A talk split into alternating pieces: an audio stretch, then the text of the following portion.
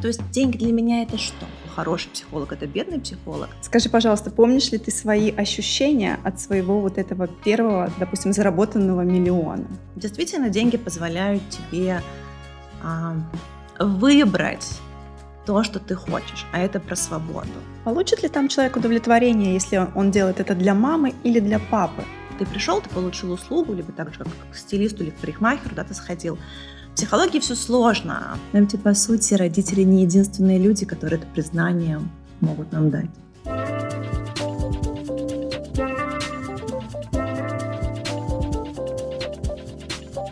Всем здравствуйте, меня зовут Ольга Берг, и это подкаст «Чужое мнение», где мы с вами говорим о психологии. И сегодня у меня в гостях моя выпускница программы для психологов Анастасия Куликова. Всем здравствуйте. Оль, я бы хотела сегодня поговорить на очень важную для всех тему, эту тему денег, потому что кто-то деньги любит, а кто-то деньги обесценивает, но так или иначе мы все их хотим. Скажи, пожалуйста, свое мнение по поводу денег. Ну, на деньги я смотрю как на некое следствие того, как я работаю. Вообще, мне кажется, это результат а, любого труда. Деньги — это такое хорошее увеличительное стекло, которое, по сути, тебе расскажет о том, какой ты есть. Многие боятся как раз-таки по этой причине. Кажется, что если у меня их будет много, то во мне проявятся все те теневые качества, которые я хочу в себе отрицать. Но где-то это и здорово, пускай они проявятся, тогда они станут очевидными, тогда с этим что-то можно будет делать, да, меняться, узнавать себя. Поэтому сами деньги, они нейтральны. Это всего лишь фон, на котором мы познаем себя, разворачивается да, вот этот процесс познания. А, я смотрю на деньги как на наследствие. Да. Вот то, как я работаю, так я и по суммам ориентируюсь. Да. Моя востребованность как психолога определяется этими суммами. Количество моих учеников, которые ко мне приходят, я также могу потом посмотреть, как это выглядит и в денежном эквиваленте. Поэтому это всего лишь маркер, по которому что-то можно увидеть и понять для себя. Правильно я понимаю, что деньги это как будто бы про стыд, да? И существует мнение, что хороший психолог, бедный психолог. И очень многие в профессии даже боятся а, заявить о себе, заявить о своих суммах, что стоимость консультации, что они поднимают, что они расширяются сами по себе. Там пошире. Есть действительно прекрасные специалисты, которым, может быть, не нужно да, вот а, зарабатывать много, не нужно быть какими-то амбициозными, не нужно быть на виду. И это окей. Вопрос честности с собой, насколько тебе это надо.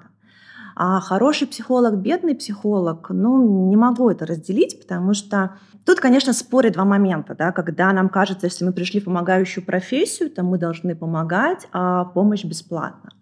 Но ведь мы, когда приходим к нашему клиенту, мы с ним строим отношения.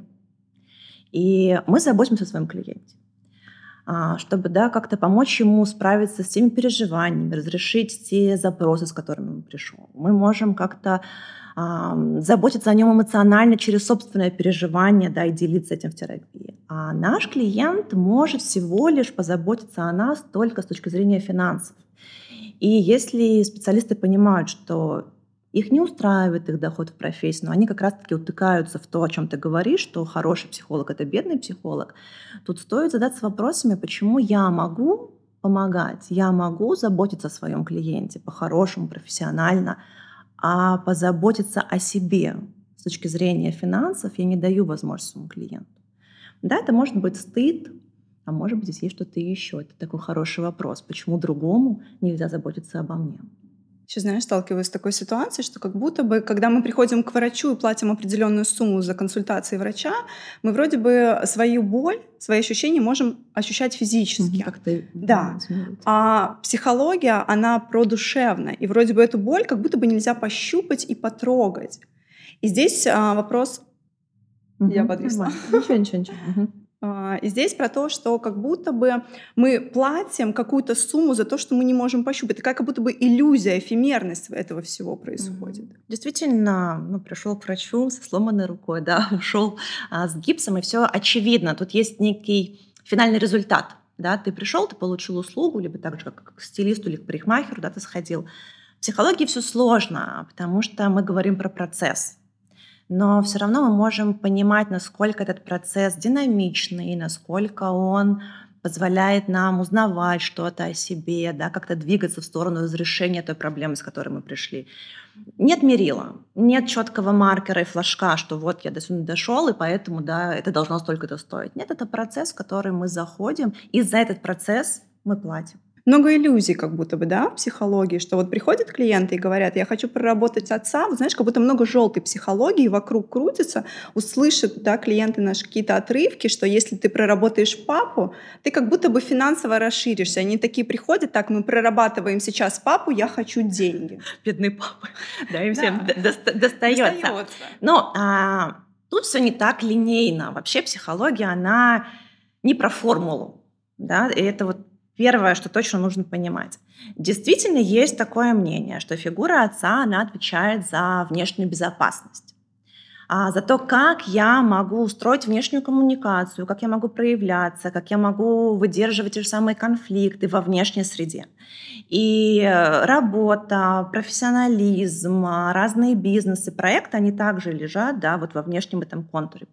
Поэтому и связывают, что фигура отца — как внешняя безопасность и как следствие деньги. Но это не настолько прямолинейно. Есть а, много людей с прекрасными отношениями с собственными отцами, но с какими-то финансовыми сложностями. Можно это поисследовать, но ни в коем случае не брать за некую догму, да, и если вы сталкиваетесь с тем, что у вас недостаточно денег, но сначала стоит перепроверить, что вы вообще делали, да, тут такой, знаешь, капитан очевидность, но правда, это встречается, когда человек говорит, я хочу много денег, и ты начинаешь исследовать, а что же ты делал для этого, потому что деньги — это результат твоих действий. И оказывается, что я, по сути, ничего не делаю, либо да, какое-то сотрясание воздуха. Я вроде что-то сделал, но дальше в какой-то а, итоговый, либо продуктовый, либо услуговый момент это не вылилось. Поэтому да, фигура отца важна, но не равенство. Деньги — это про свободу? Отчасти. Действительно, деньги позволяют тебе а, выбрать то, что ты хочешь, а это про свободу. Но многие люди вот на этом пути познания себя через деньги не всегда ощущают свободу.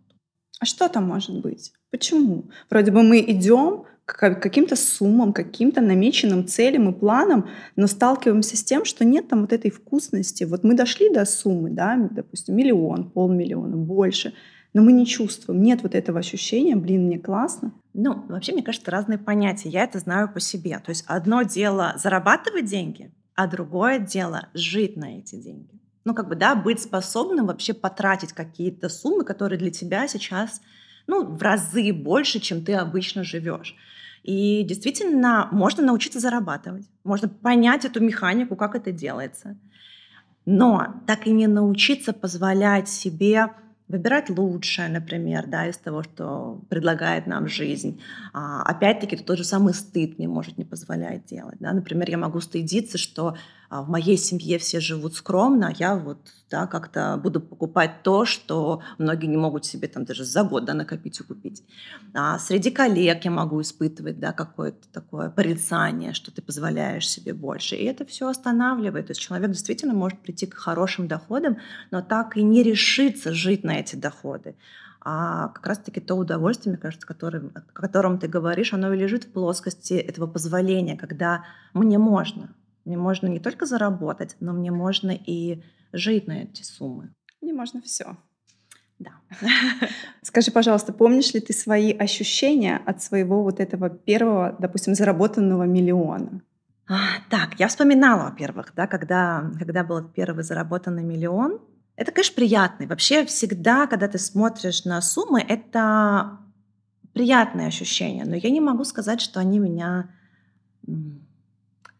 вот как-то не хочется обесценить просто деньги, а не зажигают, не вдохновляют. Мне важна процесска. Мне важно, чтобы вот то, что я делаю, создаю продукты, программы, чтобы мне в них ну, хорошо жилось, чтобы я сама пришла на практике в выходные, например, и кайфанула от этого процесса.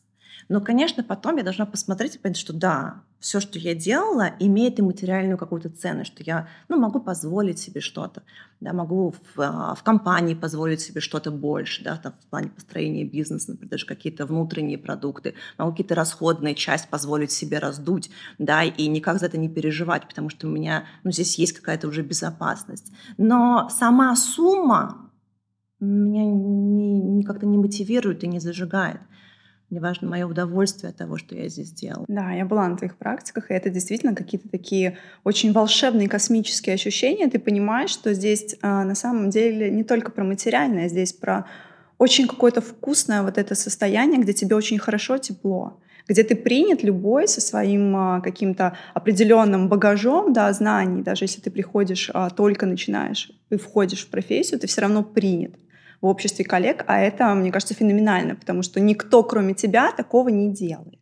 Ну, потому что я там живу. Вот, а, даже сейчас, да, я сократила приемные часы, и все равно а, как-то пытаются, да, клиента най- най- найти возможность попасть. Это очень, это, да, это такое. очень приятно. И предлагают разные гонорары за это, да, и сверхгонорары. Но тут это не является той причиной, по которой я соглашусь, если я понимаю, что сейчас мне здесь достаточно, и мне важно не выгореть в профессии, mm-hmm. да, не устать, не делать лишь бы, лишь бы, потому что я на этом могу заработать. я отказываюсь. Конечно, это все приятно, очень приятно, потому что да, в этом есть много признания. Вот это больше даже меня будет, знаешь, как-то воодушевлять, чем сумма, которую мне предложат. Может, конечно, я еще не видела таких сумм. Ну, может быть.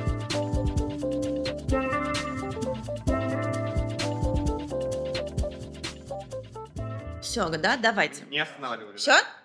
Ага, поехали. Оль, подскажи, пожалуйста, можно ли как-то правильно с детства сформировать отношение к деньгам у ребенка? Вот тут, знаешь, сразу хочется спросить, что значит правильно. Ну, то есть это же очень по-разному для каждого. Кому-то правильно а, уметь копить и потом этим распоряжаться, а кому-то правильно, наоборот, да, позволить себе быть свободнее да, с деньгами. У нас в семье, а, как мы делаем с супругом? Мы Платону раз в месяц даем сумму денег в надежде, что он сможет ею как-то распоряжаться. Но пока наши эксперименты тщетны, он их тратит за неделю.